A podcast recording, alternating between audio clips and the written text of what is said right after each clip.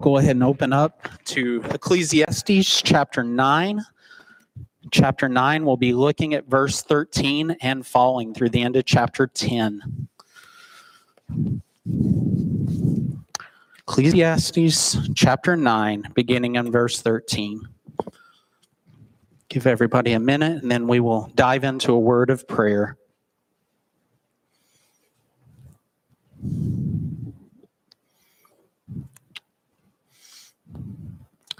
Let's go to our Lord once more in prayer this morning. Heavenly Father, Lord, we, we thank you that we have the opportunity to come and to gather around your word, which still speaks today. Father, we pray, even as that last song we sang, or that your truth would be taught to us, that, Lord, your ways would be made more known to us. God, speak to us today. God, we also pray for our sister church in Mulberry Grove. Uh, Father, Lord, we pray for them uh, as they are currently without a pastor. So, Lord, whoever is f- are filling in the pulpit this morning, Lord, we pray, Lord, that your word would go forth there, or that the body of Christ would be built up there at Mulberry Grove. Father, Lord, we pray, Lord, for them to have wisdom and discernment as uh, their their search committee, Lord, looks for for their next pastor. Lord, we pray, Lord, that you would bring them a man who would faithfully proclaim your word and shepherd the sheep in which is there. Lord, that would labor on their behalf. God, give our sister church wisdom in this. God, we also uh, this morning, Lord, want to lift up to you churches all around the nation of Afghanistan. Lord, in, in the last few days, Lord, uh, Taliban has has taken over this nation, but Lord, you had have not left that nation. You have people there that are yours. Brothers and sisters who affirm the gospel of Jesus Christ. So, God, Lord, as uh, a tyrant regime takes back over this nation, God, we pray for our brothers and sisters there. Lord, as they are no doubt expected to face much persecution. And Lord, the progress that had been made to give them more opportunities, Lord, will now be stripped. God, we pray that you would help our brothers and sisters to endure the faith, that they would suffer as you, Lord Jesus, suffered, that they would suffer well along the lines of the prophets who suffered before them. God, help them to stand firm trusting in you and you alone for their salvation. Help them to not weary or grow tired of fighting for faith.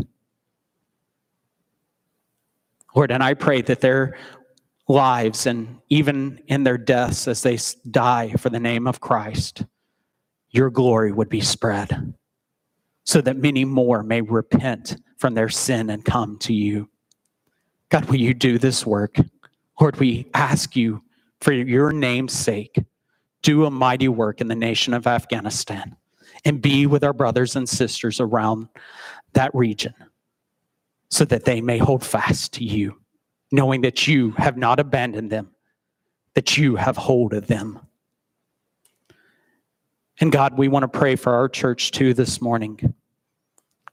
Lord, we want to pray for Stefan as he is in the hospital with uh, battling COVID. God, we pray, Lord, that you will continue to help his body to heal. We pray, Lord, that you will help his breathing to continue to improve as it already has began to do. And Lord, that you would help him to find strength and energy, as I know he mentioned being tired. God, be with him, strengthen him. Father, be with other church members and, and their families, Lord, as, as COVID continues to, to wreak havoc once more.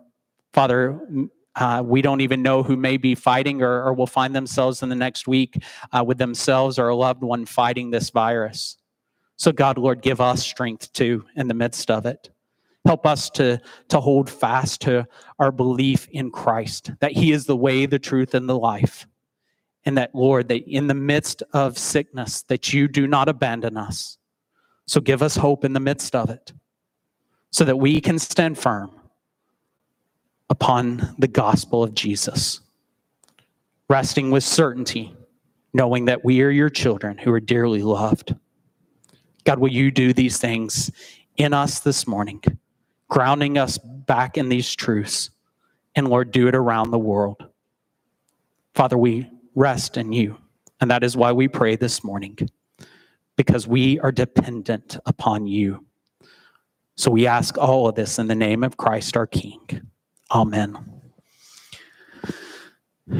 Going from a sobering moment to a little lightening the mood.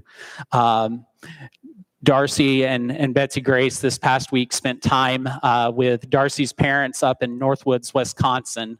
Uh, I got to hear of the foolishness of my father-in-law this week and want to, to share a little story. He likes to play a game with, with his granddaughter. It's, it's all cute, especially when it's at the table. He'll take off his wedding ring and begin spinning it, and, and she just eats it up.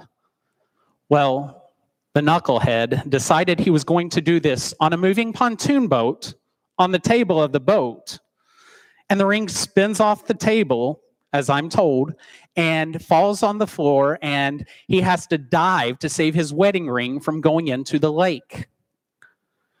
All it takes is a moment of foolishness and forgetfulness of where we are, and you find yourselves having to dive on the floor in order to save a wedding ring. I hope my mother in law jumped him afterwards in private for that. Uh, but a little folly can go to an extreme and lead to having to dive having to try and save something. But how much worse is it when the folly of this world enters into our minds and our hearts and causes us diving for our own lives, or maybe even worse, our souls? That's what I want us to look at this morning as we dive back into Ecclesiastes chapter 9, beginning in verse 13. Throughout Ecclesiastes, we begin reminded of life is vanity the end is death. So, how do we live with this reality in mind? How do we live in light of the cruelty and the oppression under the sun? How do we live in light of the evil that is under the sun? We begin to see more of that coming to a conclusion. We've only got t- uh, two more weeks after this in Ecclesiastes, and it's all about to be summed up. But this morning, follow along with me as I begin to read this section. Ecclesiastes 9, beginning in verse 13. I have also seen this example of wisdom under the sun, and it seemed great to me. There was a little city with few men in it, and a great king came against it and besieged it, building great siege works against it. But there was found in it a poor wise man, and he by his wisdom delivered the city. Yet no one remembered that poor man. But I say that wisdom is better than might. Though the poor man's wisdom is despised and his words are not heard, the words of the wise heard in quiet are better than the shouting of a ruler among fools. Wisdom is better than weapons of war, but one sinner destroys much good. Dead flies make the perfumer's ointment give off a stench, so a little folly outweighs wisdom and honor. A wise man's heart inclines him to the right, but a fool's heart to the left. Even when the fool walks on the road, he lacks sense. And he says to everyone that he is a fool. If the anger of the ruler rises against you, do not leave your place, for calmness will lay great offenses to rest. There's an evil that I have seen under the sun, and as it were, an error proceeding from the ruler. Folly is set in many high places, and the rich sit in a low place. I have seen slaves on horses and princes walking on the ground like slaves. He who digs a pit will fall into it, and a serpent will bite him who breaks through a wall. He who quarries stones is hurt by them, and he who splits logs is endangered by them. If the iron is blunt and one does not sharpen the edge, he must use more strength, but wisdom helps one to succeed. If the serpent bites before it is charmed, there is no advantage to the charmer the words of a wise man's mouth win him favor, but the lips of a fool consume him. The beginning of the words of his mouth is foolishness, and the end of his talk is evil madness. A fool multiplies words, though no man knows what is to be, and who can tell him what will be after him? The toil of a fool wearies him, for he does not know the way to the city. Woe to you, O land, when your king is a child and your princes feast in the morning. Happy are you, O land, when your king is the son of nobility, and your princes feast at the proper time, for strength and not for drunkenness. Through the sloth, the roof sinks in, and through indolence, the house leaks. Bread is made for laughter, and wine gladdens life, and money answers everything. Even in your thoughts, do not curse the king, nor in your bedroom curse the rich. For a bird of the air will carry your voice, or some winged creature tell the matter. If I've understood Ecclesiastes 9 13 through 10 20 correctly, the main point of the text, and therefore what should be the main point in the sermon, is this Wisdom is elusive, yet it far outweighs folly and the destruction it brings. Therefore, let us look to the wise man Jesus and follow him. I'm going to repeat that. Wisdom is elusive, yet it far outweighs folly and the destruction it brings. Therefore, let us look to the wise man Jesus and follow him. We're going to look at this in two points. I'm breaking the Southern Baptist code of three points in a sermon here, but I think it'll be okay. Point number one wisdom is better. Point number two living in wisdom. Point number one wisdom is better. Point number two living in wisdom. So let's start back here in point number one wisdom is better. Solomon starts again as, as, he's done so often. Here's what I see from my eyes under the sun. Here's what I'm observing as I try to grasp what's going on around me. He says there in 913, I have also seen this example of wisdom under the sun, and it seemed great to me. This example that he's seen has, has made an impression. It seems like, man, this helps explain it all. This helps us grasp what's going on and how do I live. Solomon's already said that wisdom is elusive, that, that he's found one in a thousand men uh, righteous and, and who understand things. That, so wisdom has been elusive through this. He's acknowledged that even uh, wisdom and pursuing it is vanity because the end is the same for all. But he keeps searching for an answer. He keeps searching to try and understand, like many of us, try and make sense of what is going on in the world around us. And this example, notice how it goes. It says there in verse 14 there was a little city with few men in it, and a great king came against it and besieged it, building great siege works against it. So you've got this little city. Think, think of, of Central City here, s- small, surrounded by, by larger, and then you've got a major city uh, just to the west in St. Louis. So, small town, and think of, of a great king. Think uh, of the whole army, army of Germany or the army of the Soviet Union or, or China surrounding our little town with all of its weapons. Our, our army doesn't exist in, in this. It's a poor analogy. It doesn't fit, but it, hopefully it'll, it'll paint the little picture.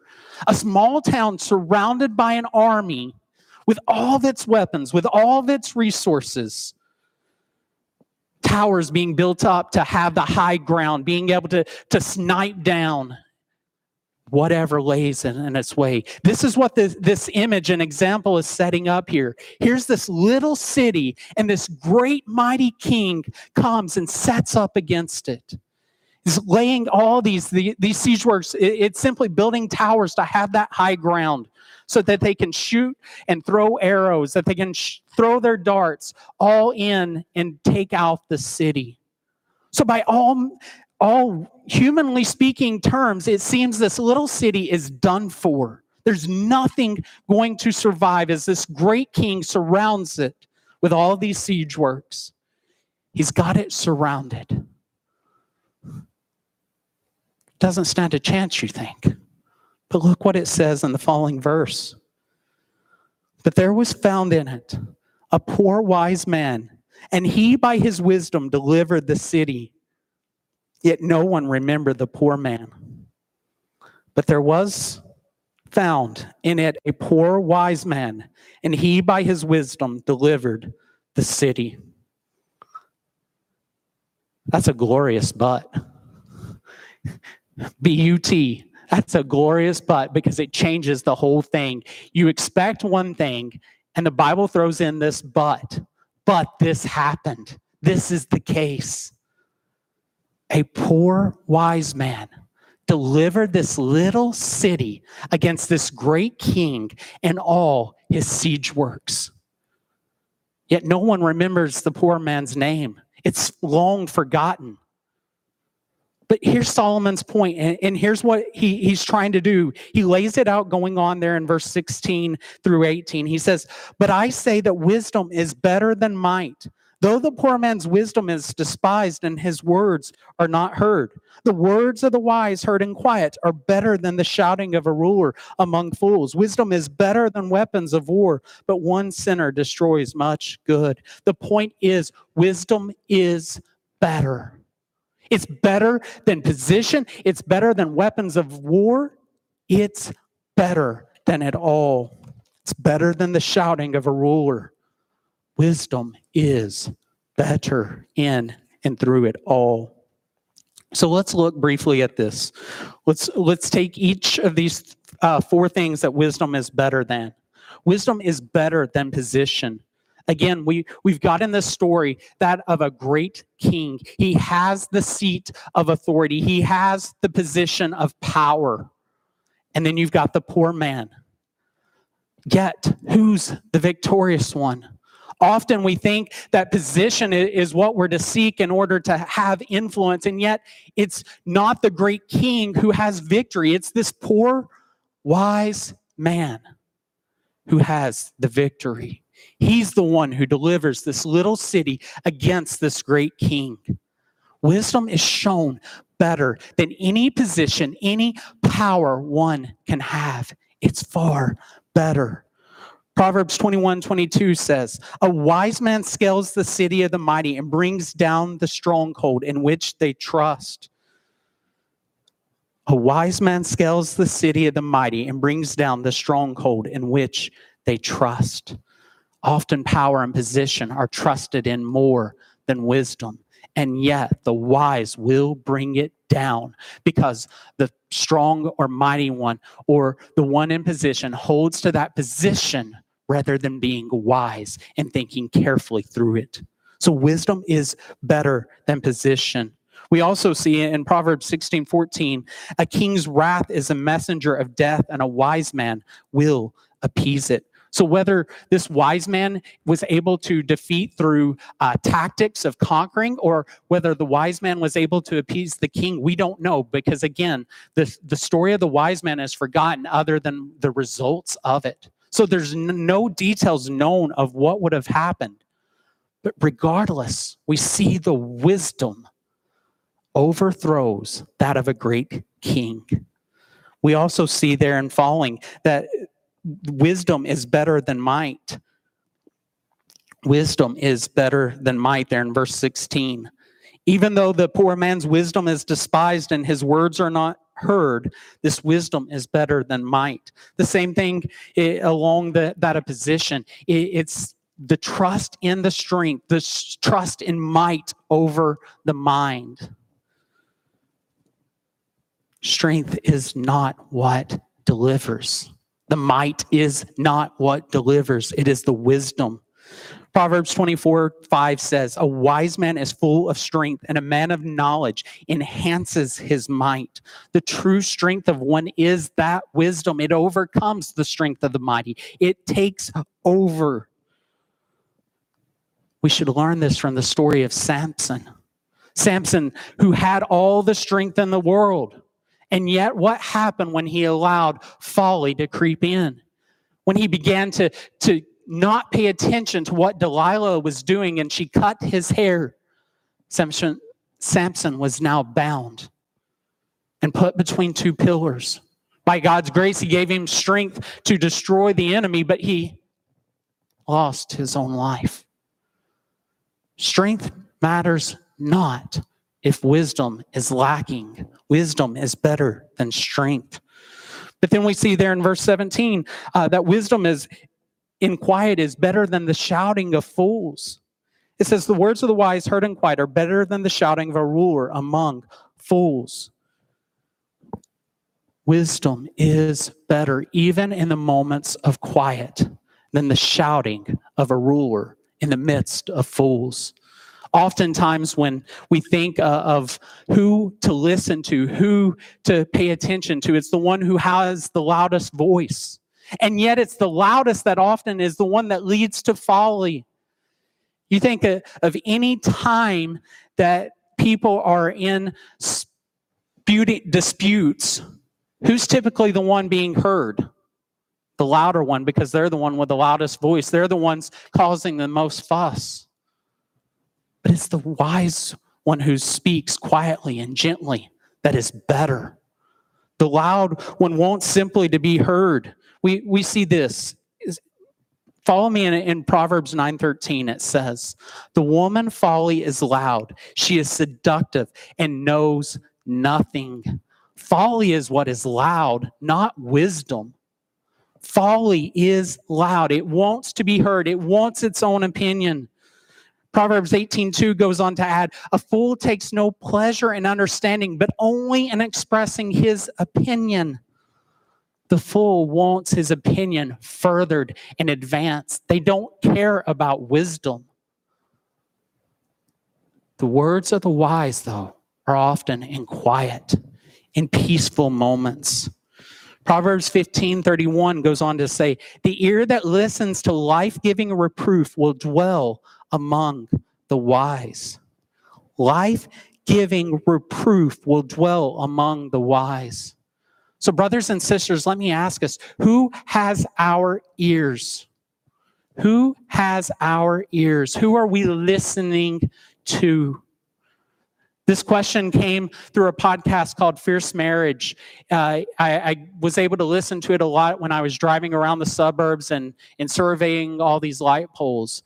I would listen to it, and, about every two or three episodes, uh, the host Ryan and Selena, husband and wife, would ask each other, "Who's had your ear this week? Who, in other words, who have you been listening to? Who's had that influence on you?"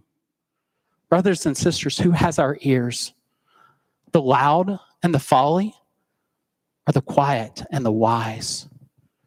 They will influence us. We need to see that wisdom, even in quiet, is better than the one shouting, trying to be heard. Let us hold to that wisdom, seeing that it is far better. But we have another one. Wisdom is better than weapons of war. We see that there in verse 18. Wisdom is better than weapons of war. Again, the great king had all the weapons with him in, in these siege works and, and besieging the city. He had the city surrounded. He had all the guns, the arrows, all of it in order to come against this little city. And yet, what overcomes? The poor wise man overcomes it all. Proverbs 24 6 goes on to say, For by wise guidance you can wage your war, and in the abundance of counselors there is victory. No matter the great, how great the opposition, wisdom has the advantage because you can strategize around it. If we need no other example than that of the US militia in the Revolutionary War, it was not great armies that defeated uh, Britain. We stood no chance toe to toe to the Brits. It was the militia forming and flanking and trapping the great tools of the Britain, British did not matter in the end. More wisdom was used in the flanking and the small troops. All the weapons of war do not matter. They do not give one final authority and power. They will fail. And yet, wisdom, wisdom overcomes. Wisdom is better The story of the wise poor man was a great example for Solomon. It pointed him to seeing and trying to understand the value of wisdom. How, yes, he can't grab it all, he can't understand it all, but he needs to pursue wisdom because it is far better. And this story, this example, pointed him to that reality. Brothers and sisters, though, do you know we have one wiser than that? one wiser than that poor wise man who delivered this little city, one who was made the wisdom of God, who came to rescue us from our sins, the one who became poor so that we could be made rich, as we've already seen this morning in our call to worship. Christ Himself became the wisdom of God. It is not by accident. Chase read from uh, 1 Corinthians 1 this morning in, in verses 26 through 31 because it shows us here God has taken what is folly in the world, folly by our standards, in order to save us, to rescue us, to deliver us from the impossible escape of sin and death.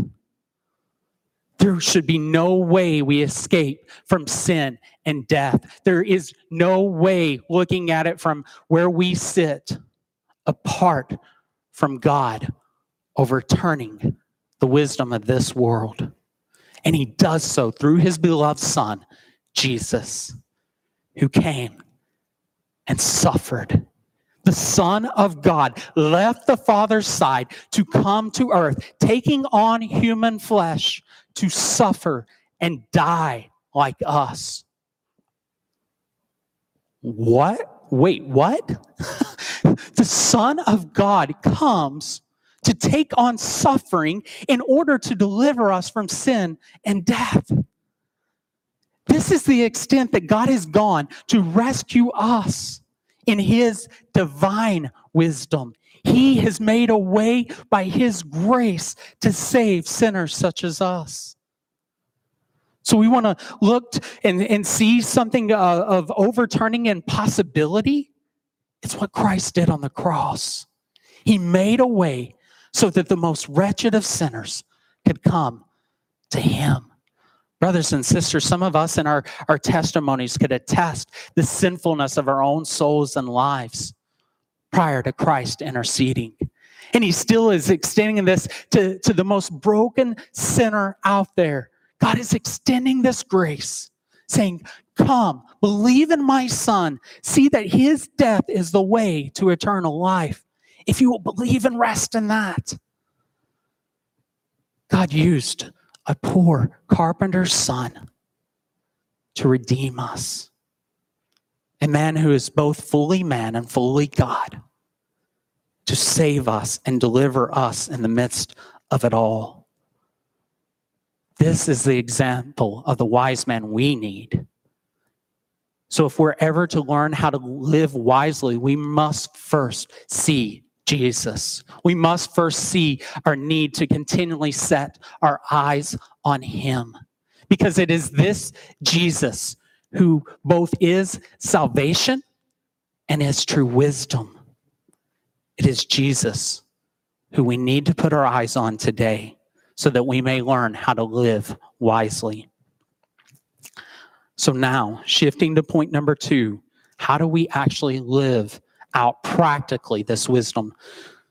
The, the second point is going to be much more practical in the sense of, of, how do we do this. Now, we, we see our need for Jesus. We, we see and understand he is the true wisdom of God. But now what? How do we live this out in our Christian lives? Well, let's begin looking here at verse 4 of chapter 10. It says, If the anger of the ruler rises against you, do not leave your place, for calmness will lay great offenses to rest. The wise respond to poor rulers with calmness.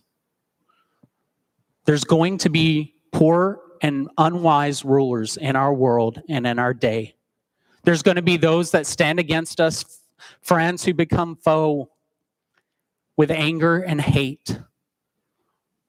But the wise respond not in returning anger with anger or hate with hate. The wise respond with calmness, with quietness, even in the midst of opposition. Don't believe me? Think of how Christ responded to those who were humiliating him and nailed him to the cross. Think of Stephen as he was being stoned. Father, forgive them. They know not what they do. echoing the words of Jesus on the cross. The wise respond with calmness to that of oppression and opposition and poor and cruel leaders. So, brothers and sisters, let us respond to whatever we face with calmness. Maybe for some in here this morning, maybe there's strife or tension between you and another church member. I want to encourage you as we prepare to take the Lord's Supper here at the end of our service this morning, deal with that now. Go to that brother or sister when we sing our last song, or even now, and acknowledge that wrong. Set right that relationship. Pursue that. Show calmness to one another because it is this calmness we see there at the end of the verse for for calmness will gr- lay great offenses to rest. What heals? That calmness that love that compassion for one another. So the wise respond to poor leaders and oppression and wrongdoing with calmness. That's one way. The second way we can live wisely is that of the wise are diligent in paying attention Look with me there at chapter 10, verses 8 and 9. It says, He who digs a pit will fall into it, and a serpent will bite him who breaks through a wall. He who quarries stones is hurt by them, and he who splits logs is endangered by them. The, these are all daily tasks that different people will do for jobs. The one who digs the pit will fall. The, the one who quarries stones uh, will be hurt by him. The one who splits logs will be endangered by them. And the serpent biting uh, him who breaks through a wall, unknowing what's there. The wise pay attention to detail. Now, wisdom does not mean that there will never be injury on jobs or, or different things like that, but, but wisdom overall helps one pay attention to what's going on around them. You think of, of most accidents on the job, what is the case for why those happen negligence, not following gu- policies and guidelines of safety, being careless or, or letting something distract. You think of, how many people going, as I've attempted to, to try and trim trees in my own yard this week. One, one of the things I always am mindful for as I climb a ladder is what is the base? Is it stable? Is it safe? But how many of us just put up a ladder and go up and not thinking a thing about it, thinking, oh, you know, I, have done this a million times, I'll be fine. But it's that one time of not paying attention that you fall and injure yourself. Negligence to these things causes harm. So the wise pay attention and observe the things. They're diligent in paying close attention to the little details. As Christians, how much detail are we paying to one another's lives and how to speak into them, to care for them? We need to pay attention in wisdom of how to care for one another by paying attention to the little details, the little signs of how we can come alongside each other. That's one way of practically, even within our church. But another way of the wise is that they're not lazy. Look with me at verses 10, and then we'll drop to 18. Verse 10, it says, if the iron is blunt and one does not sharpen the edge, he must use more strength. But wisdom helps one to succeed. And then in verse 18, it goes on to say, through the through sloth, the roof sinks in, and through indolence, the house leaks. Here it's describing the one who is a fool. He, he first has a project at hand. The, the, my mind's going like the iron is blunt there. But instead of taking the time to sharpen it, to, to make it effective for the job, he's lazy, tries to cut corners, and makes it instead harder for himself. The, the old saying fits here work smarter, not harder. Trying to cut corners is, though a sign of folly and the lazy. And as, as corners are cut, often the job is made harder. Where if he would have just sharpened the edges, he wouldn't have had to use as much strength. In the end, it would have been much better. But folly doesn't pay attention to that, but wisdom does. Wisdom examines those things, tries to work wisely in it. But also, then in 18, it says, Though sloth, through sloth, the roof sinks in, and through indolence, the house leaks. Folly and slothfulness are the results of this. The foolish man does not care for his property, is lazy, sits on his bum. The same can be said uh, uh, on women as well. The, the example is, though, wisdom doesn't sit by and neglect things. Wisdom calls one to work hard and wisely, doing the job with all their might in caring for the things of the house. But even another one here in verse 11, it says, If the serpent bites before it's charm, there is no advantage to the charmer. Personally, if you ask me, if you're charming a snake, you're already a fool. But I hate snakes. I hate them more than Indiana Jones. I hate snakes. But the point of this is not whether or not to be a snake charmer, it's to do this poorly and in the wrong order. If the serpent bites before it's charmed, what good is the charmer? The charmer is to charm the snake first before it can ever dare to bite. The slothfulness waits, it does things lazily and out of order. The wise man pays attention to these things and works diligently and hardly. The wise can work hard and care for their families. The wise can work hard and provide for those needs. This is wisdom.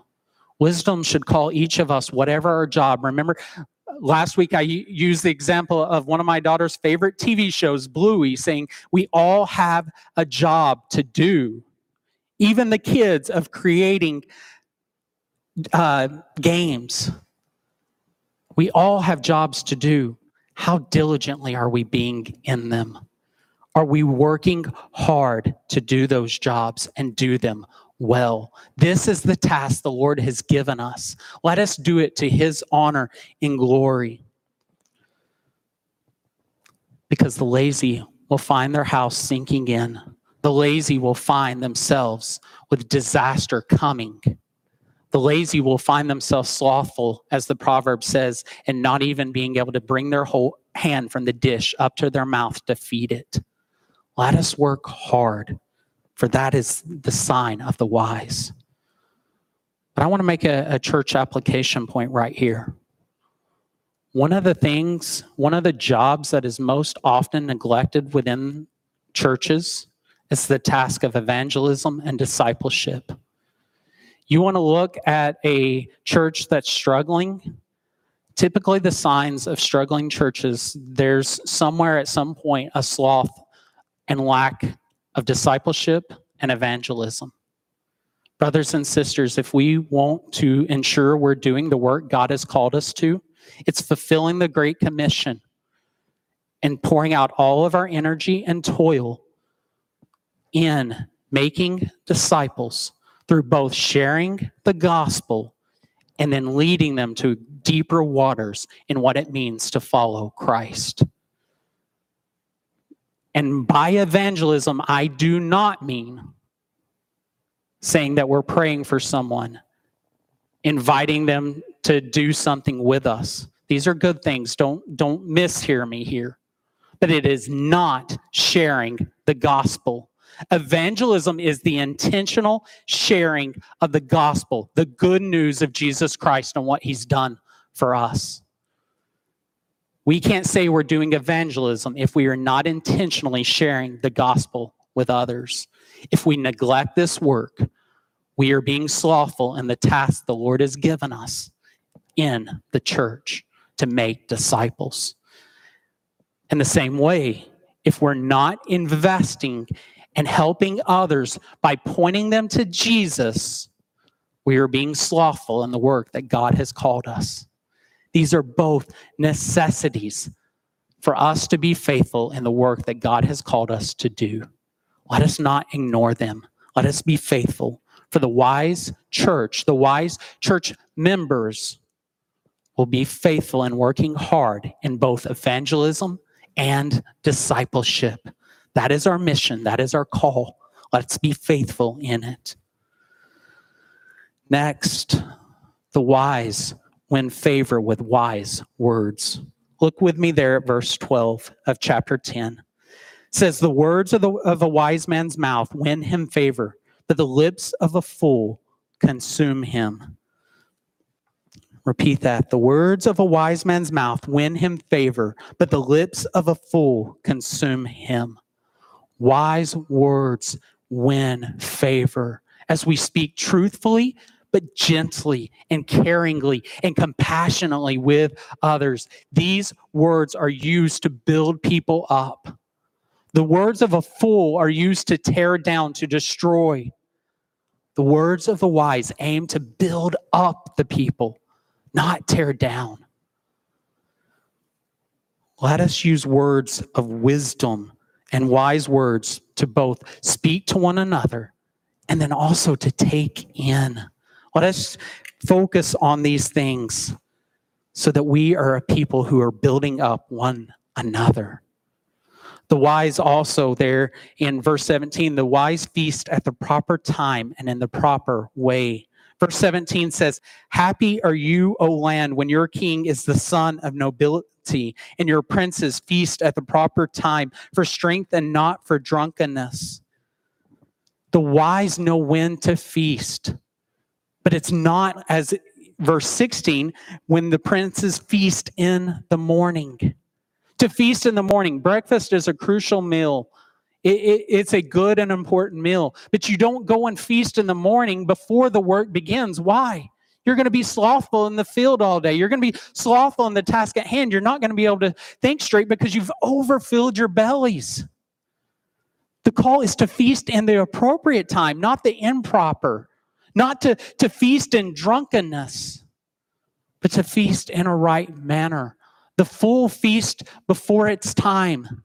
The fool is more concerned about feasting than caring for his house, than getting things ready in the field. The fool does all of these things. But the wise work hard they're diligent to set everything up to make sure the fields are ready for harvest. They they work hard and diligently in in getting all things ready. And then as a reward of that labor they feast. In times of celebration they feast. At the right time they feast. We're to enjoy life by all means as as we'll look at a little deeper in a moment. But at the right time, we feast. The wise care for the details rather than always looking for celebration and festivity. The wise are diligent to take care of the other things and feast when it's time, not in an improper time. Proverbs 24, 27 even adds to this. It says, Prepare your work outside, get everything ready for yourself in the field, and after that, build your house. Again, this isn't a, a perfect example, but the same truth applies. So instead of, of us feasting, let, let us prepare our work, get the fields ready, get the house ready, and then feast in celebration of it being done versus trying to care for the house and then, uh oh, what are we going to eat? How are we going to survive? Feast in the proper time. And that brings us in into verse 19. Look down at uh, Ecclesiastes 10 19. It says, Bread is made for laughter, and wine gladdens life, and money answers everything. I'm going to pause right here and confess I struggled with this verse all week long. What in the world does it mean? I think I have an understanding. I'm not sure if I fully grasp it at all. But here's what I do get and what I think it's it's communicating to us here. Bread and wine are good to take in and to enjoy from the labor of one's work. They're good and right to enjoy. It is good for the wise to enjoy life and the fruit of their labor. Bread and wine come through that labor. One is made for laughter, one makes glad of life. Both are to be enjoyed. But this little phrase, and money answers everything. We already know money cannot satisfy. We know this from Ecclesiastes 5, verse 10. Money cannot satisfy. And yet, again, from a worker's wages and their hard work, they can provide for themselves. That money, that those wages will be the means of how they provide to take of that bread, to take of that wine, to fill that house, and to live. Their needs will be met by those wages. That money answers those things as they work hard for it. But it can never be what satisfies. It will fail them if that's what they're looking for. But the money answers everything because it's the means of providing for those needs. And that comes through the wise man's hard work and diligence. Brothers and sisters, there are means of ways for us to provide for families, us to work hard in that. It may not be the easiest. I've been there. I put myself through seminary and with pennies barely in the bank account to be able to survive off of it. Uh, at least one time, I had to borrow five bucks from a roommate to make sure I didn't overdraft. But there was means of provision through hard work it wasn't easy, but those provide for our needs. Now, one thing this doesn't mean is that money is going to answer everything of our, our wants and our dreams and our desires. Too often, in the American culture, we have this idea of standard of living and think that it, it's we need to do what everyone else is doing in order to, to have success. Our means of living may be different than Joe over there, and that's okay. Our needs, though, that's what we work hard to and what that wages meet. The wages meet those need. That's what it's saying, and money answers everything. That a hard man's work leads to wages that provides for these means of enjoying life, even in the midst of the hardship of it, to enjoy life, to enjoy the life of one's labor. That's what Solomon's getting at through all of this and all this wisdom. This is how we live wisely in this world. We work hard and we enjoy the things God has given us through that. It's not the slothful that are going to come into them, but those that work hard, those that live wisely. So, brothers and sisters, are we going to seek this kind of wisdom, a wisdom of God and how to live? both in our jobs, within our families, and within the church. Help us to put these to practice in all aspects of our life. Each of these can, we could look at a hundred application and these are going to apply very similarly in each stage of life. But we need to seek the wisdom of God. We're going to fall short of these. We're going to struggle in the midst of living wisely but we need to keep our eyes on Jesus. But one more thing for the wise the wise bewares folly. Look back with me at 10, verse 1. You thought I skipped it, didn't you? T- Ecclesiastes 10, verse 1.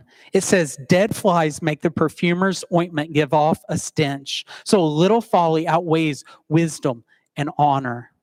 And there at the end of verse 18 from chapter 9, even it says, But one sinner destroys mo- much good. Wisdom is better, but there's a real danger of folly. There is a real danger of folly at hand. And if, unless we pay close attention to it in our lives and in helping one another, that folly will enter in and destroy much good that folly, even just a little bit, will outweigh all the wisdom and all the good things. It begins to even, even the example there of perfume ointment that's supposed to smell good and pleasant, but a dead fly in the midst causes it to stink, to fester. That's a foul smell. And yet, that's what a little folly will do in our lives if we allow it to stay in. So we must beware of this little folly from creeping in. Foolishness causes us to wander aimlessly. Look at verse 2 there. It says, A wise man's heart inclines him to the right, but a fool's heart to the left. E- then, then there in three, even when the fool walks on the road, he lacks sense, and he says to everyone that he is a fool. Simply in walking on the road, the fool does not know where he's going. This is re-echoed back down in 10:15. It says, "The toil of a fool wearies him out him, for he does not know the way to the city." Foolishness causes people to wander aimlessly. We must beware of this kind of folly. But then in, in verses 5 through 7, the last thing, a fool and authority we must beware of. As typically those who are, in position of power or, or wealth get there by wisdom, by working their way and earning it. But at times there are those who are fools who gain authority, who get into those high positions, and yet we are called to respond rightly to them. We're to call respond in calmness, but then even look down at verse 20 in chapter 10.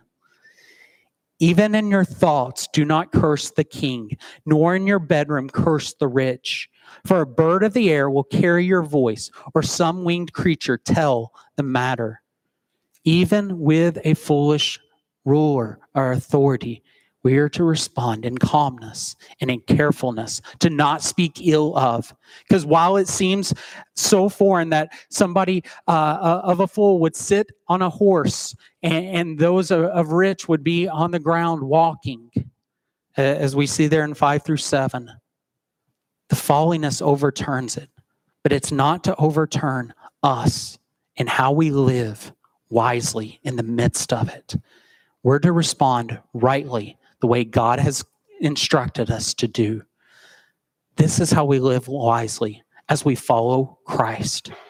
Even as we struggle to walk in this kind of wisdom, the wisest thing we can do is to keep our eyes on Jesus, knowing that even if we stumble in it, to keep our eyes on Him and rise again and follow Him until the day He calls us home. Let's pray. Heavenly Father, Lord, we thank you for your goodness to us. We thank you for your mercy and your grace.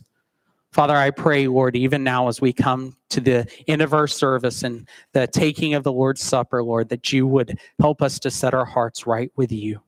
God, we pray and ask that you will continue to remind us of the covenant we have with you. In Jesus' name we pray. Amen.